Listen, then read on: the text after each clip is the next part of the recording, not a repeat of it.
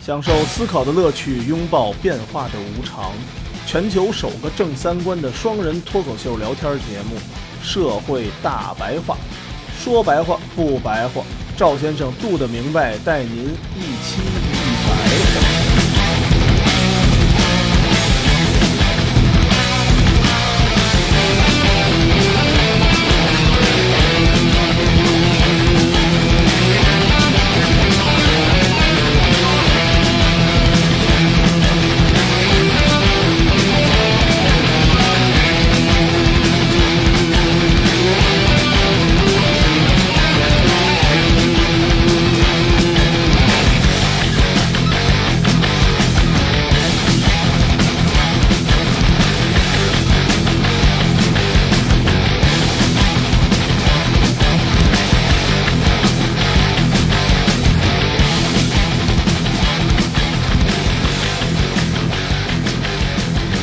大家好，欢迎收听我们不装逼的大白话，我是赵先生，旁边呢还是我们杜大明白。大家好，嗯，非常非常抱歉，这段时间可能我们有两有一周吧，没有进行一个更新，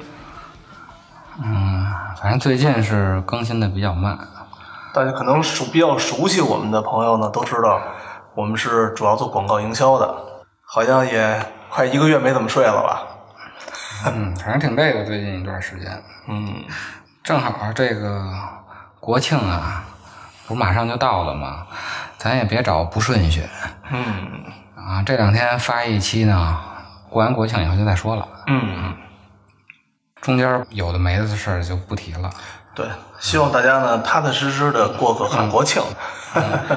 因为人家那个各个平台的编辑可能国庆也放假，人也没工夫审这东西。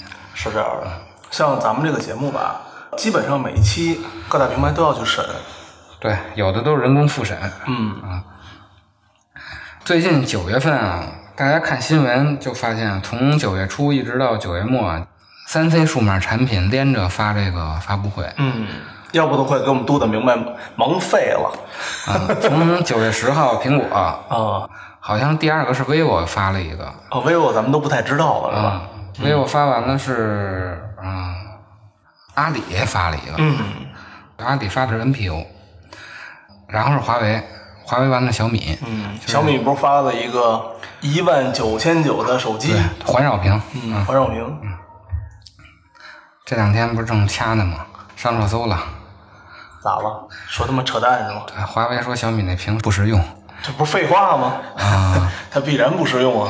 小米 说说那个，你管着吗？小米说你那手机贴一个保时捷的标，你多卖一万块钱，你那个蒙人，哦，啊还有还有这么个事儿呢。嗯，哦，可以。掐呢呃不过确实啊，贴标多卖一万是挺贵的。啊，对啊，啊，我身边还真的有挺多人用的这个保时捷这款的呢。咱们特早啊，去年咱就说过啊，这个奢侈品是为了装逼用的，嗯越傻逼越有人买，那对对对，必须得傻逼是吧必？须得傻逼。啊，就是如果大家可能有一些听众可能是卖一些潮牌的、啊，卖什么之类的，嗯，对，一定要也明确自己的定位。嗯，要卖的不好呢，可能就说明自己的东西不够傻逼。对，嗯，太明智了，千万别把自己当优衣库那么卖啊！别老瞎学优衣库十五年前我就想弄一个牌子，那牌子就叫就坑你， 啊。JKN 是吧？就坑你，嗯然后 T 恤卖五千块钱一件呢，曾经有一个有一个品牌，我身边有一些好多就是跟相当于文艺圈的吧，跟艺人混的，买那个日本的 MMG 那牌子。嗯，后来我就问他，我说你这衣服多少钱啊？两万。我嗯说这么贵呢？他说啊。我说你这为什么买这个？贵呀、嗯我说那什么情况下就不买了？这家伙卖两千我就不要了，不贵的时候就不买了不。要了。嗯，我就是说这意思啊然后我说还有这理论呢？他说那必须有啊。嗯，有用，都有用，对对甭管是那转圈儿的还是那保时捷的啊，没错都有没用错。这两天，Google 又发布了量子霸权，研发出了量子计算机。这个量子计算机可能要比咱们现在的那嗯个 CPU 要高出不知道多少倍去。 哇塞，是不是就证明，估计咱们两年后就可以换新电脑了？商用还不知道啊，但是这东西就跟咱们之前说的似的，等你发明出五 G 的时候，人指不定弄个什么脑电波什么的乱七八糟，这就已经出来了啊。对嗯这应验了这个。这已经量子了。啊，反正以苹果为代表的啊，现在是产生了一些新的数码公司。这些数码公司现在咱们看新闻也能发现啊，就逐渐的都成为焦点的公司了，天天就是这点新闻嘛，已经成为一个热点的话题了。每次一发布会啊，都能上热搜。所以现在有一个新的词儿啊，叫那个数码资本主义，就专门说的是这些新型的科技公司。咱们先看看这些数码资本主义啊，有一些特点。这么快就总结出来了，咱们通过看这些新型的公司，咱们就能发现啊，这些公司，啊、有正面的特点，也有反面的特点。双刃双刃剑对，嘛，都是正面的特点呢。最明显的就是都有创新性，嗯，就以苹果为代表啊，还有什么特斯拉呀，还有对什么 Facebook 呀这些公司。还有咱们的未来，嗯，现在这两天有点儿欠的钱有点多嘛，啊啊啊，对，又亏了，我又看亏了四千亿、四百亿，我看那股票那都已经跌的出画了，已经 快跌出屏幕了。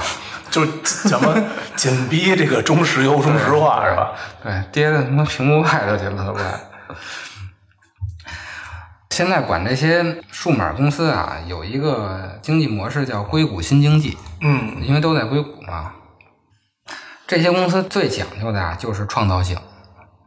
在这些企业中啊，普遍认为价值的创造是来源于知识，来源于对信息的重新组织和包装。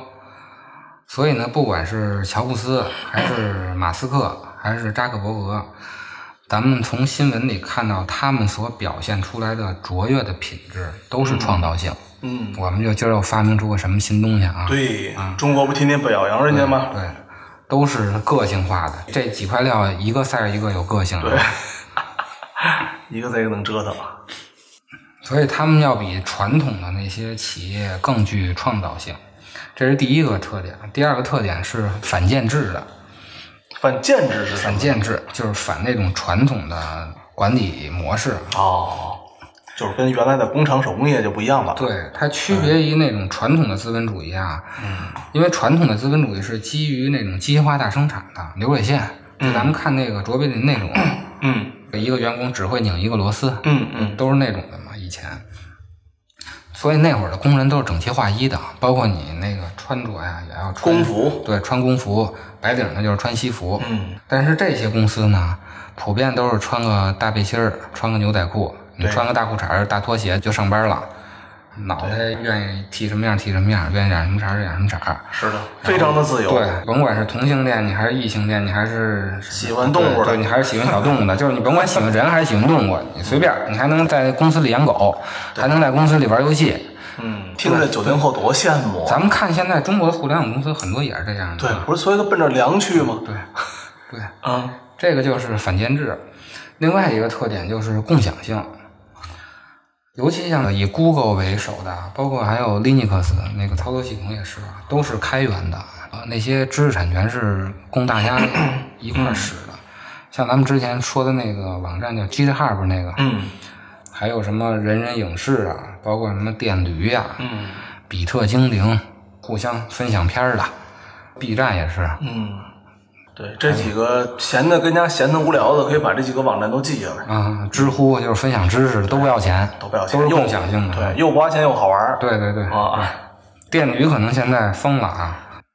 另外一个特点就是它的公平性，你看这些公司啊，都是讲究平权的，嗯，不管是男女平等，还是白人和黑人平等，对，啊，还是动物和人平等，反正就是都平等。库克不都带着那帮 LGBT LGBT 都游行去了吗？啊，世界排行第一的苏联公司、科技公司，嗯对，带着小伙子们手拉着手，反对我嗯们要菊花， 对，我们菊花自由，对，菊花自由，嗯还有环保，对尤其特斯拉那样的，对，打着环保的旗号，是吧？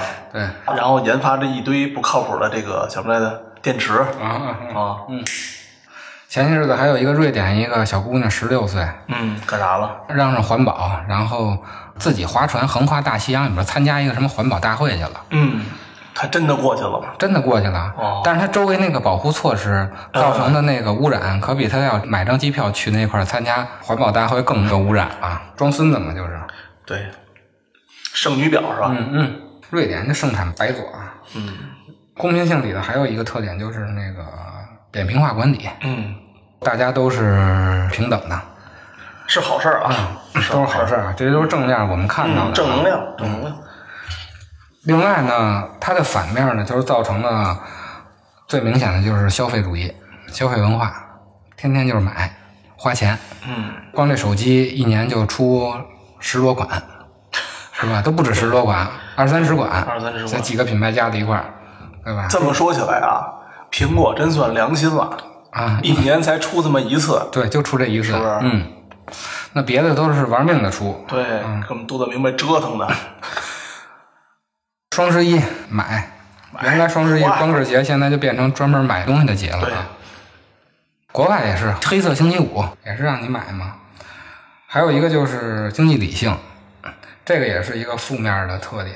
所有的那个企业都是以追求利益最大化为那基础，而且我们看到这些主流媒体上报道的呀，都是在说创新公司市值多少亿了，嗯排第几，嗯是吧？哪哪新的创新公司又上市了？嗯，对人的衡量标准和对这个企业的衡量标准，那就是挣多少钱，嗯，上市多少钱。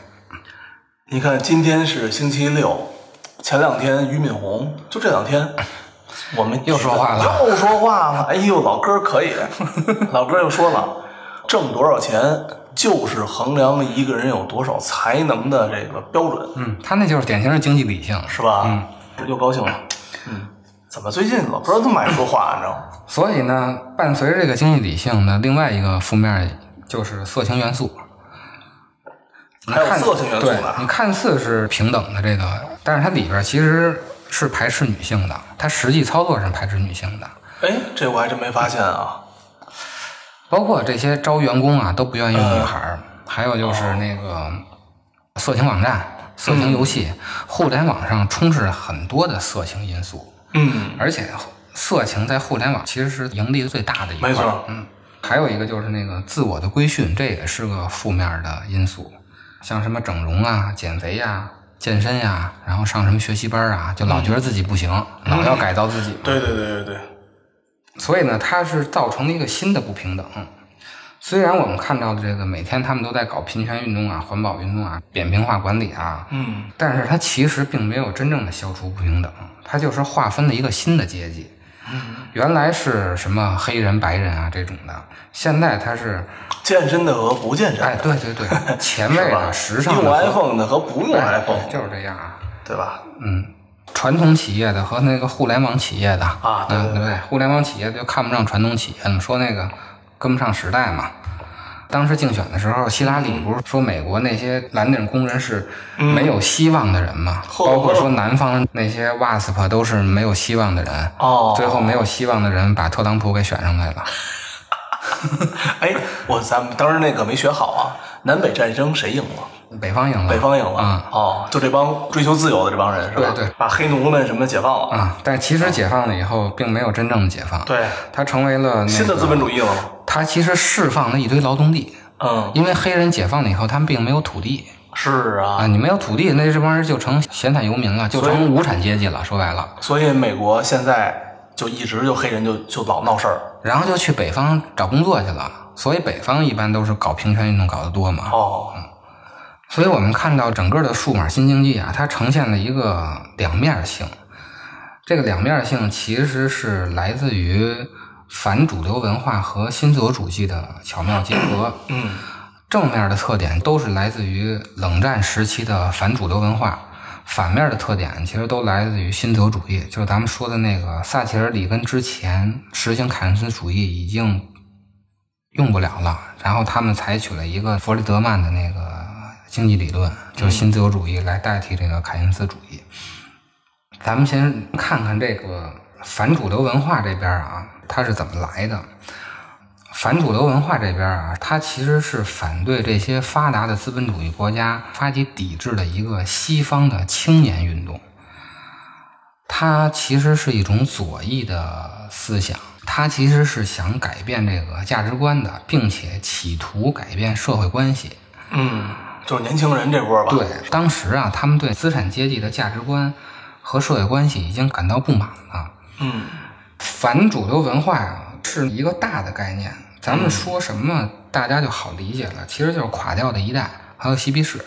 哦，那就大家最熟嗯这个就了好，理解对，了咱们的听众一般都是文化，都是文艺青年嗯，啊，这最熟了。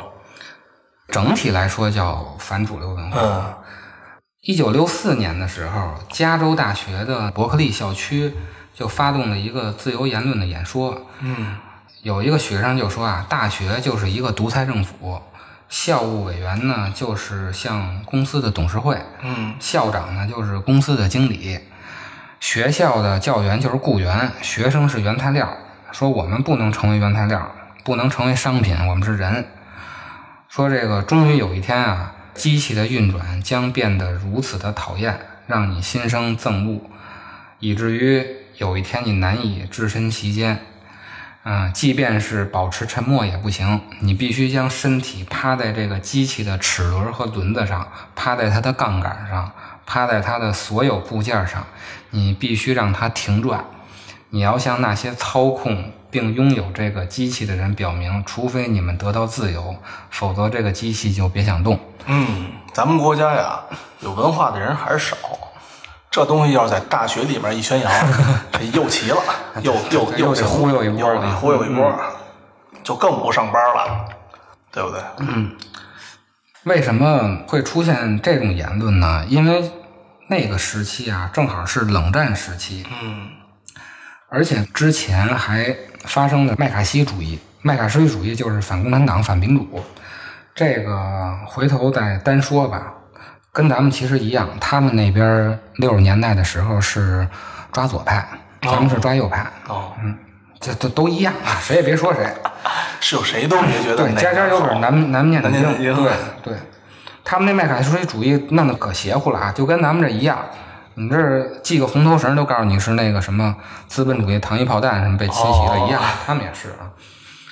所以在那个冷战最巅峰的时期啊，大学的这些知识精英认为他们毕业后就是为冷战服务的，嗯他们认为大学模仿了冷战时期公司的层级及架构，是超级理性的军工联合体的缩影。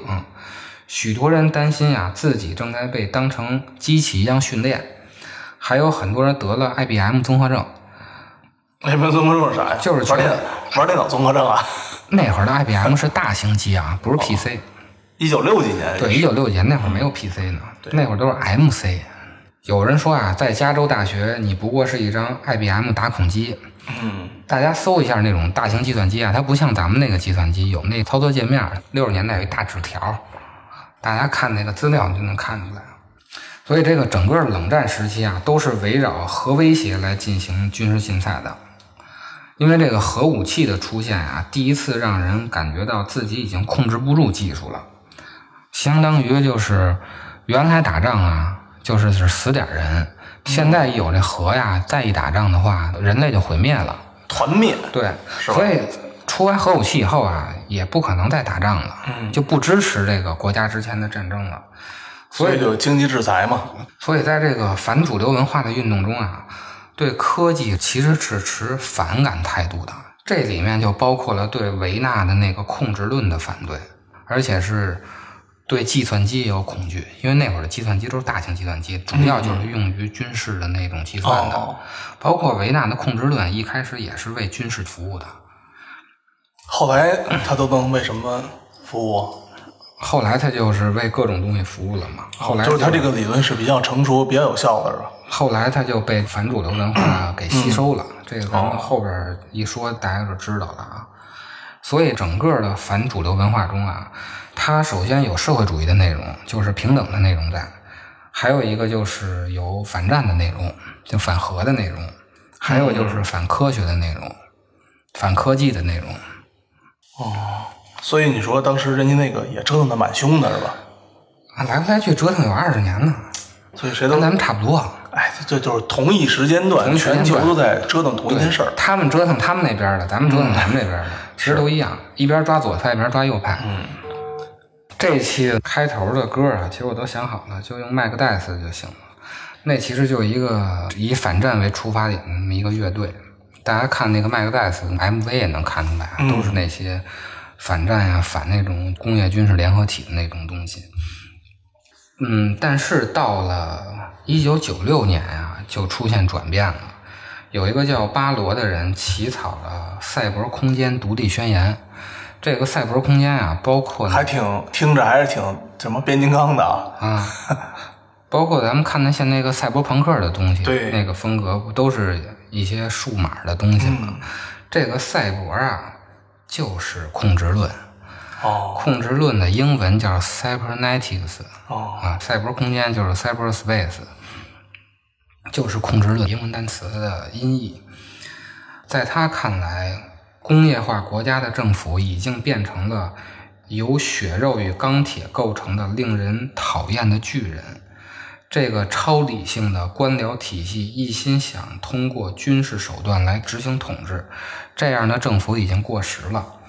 他说：“由于数字技术的到来，我们正在创造一个世界，一个人人皆可进入的公平世界。嗯这里没有任何基于种族、经济基础、军事力量或身份地位的特权或偏见。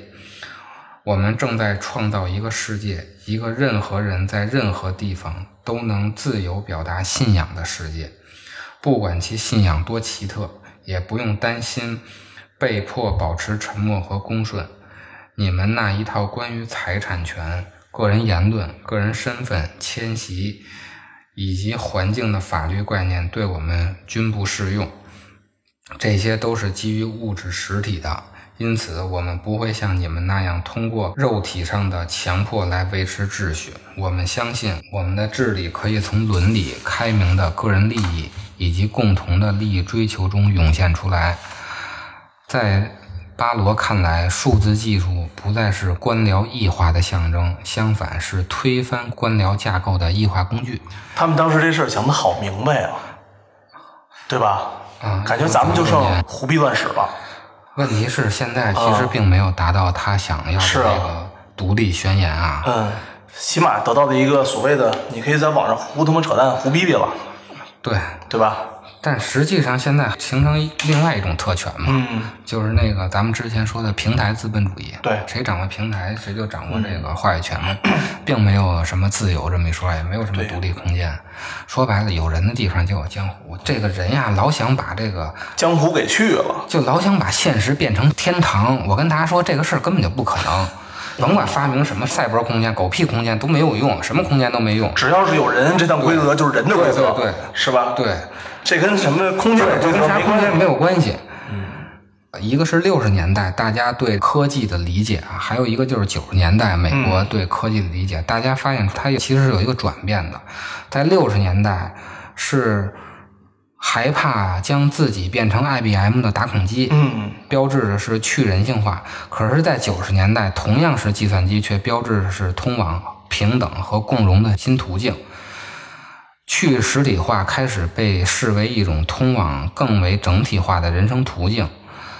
六十年代的计算机与商业的结合意味着威胁，这帮反主流文化的学生就天天担心自己成为军事畸形工业儿，对，就这种军事工业联合体的牺牲品，担心成为经济增长的燃料。可到了九十年代呢，计算机却成了生产力与劳动力的组织的象征，而且还有望解放个人和社会。所以呢，到了九十年代呢，信息经济就不再为看作一种压迫力量了，而成了政治和文化的一个发生地。整个三十年为什么会有一个一百八十度大转弯呢？这个就是跟整个反主流文化的他们的运动有关系。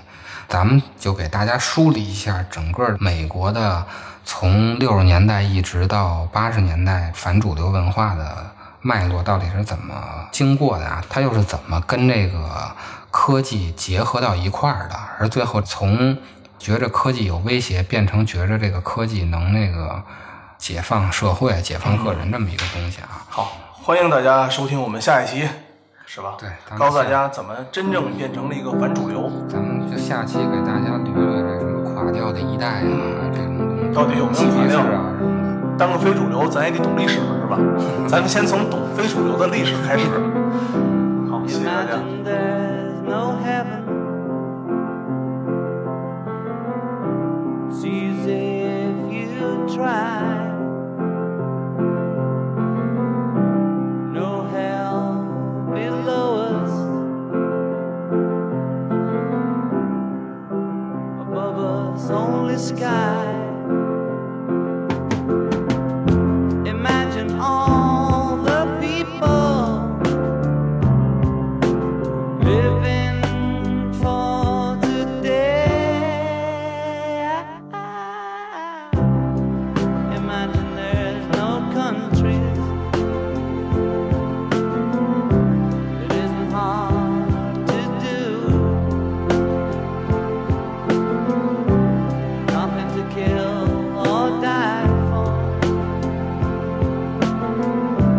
And no religion too. Imagine all the people living life in peace. You, you may say I'm a dreamer, but I'm not the only one.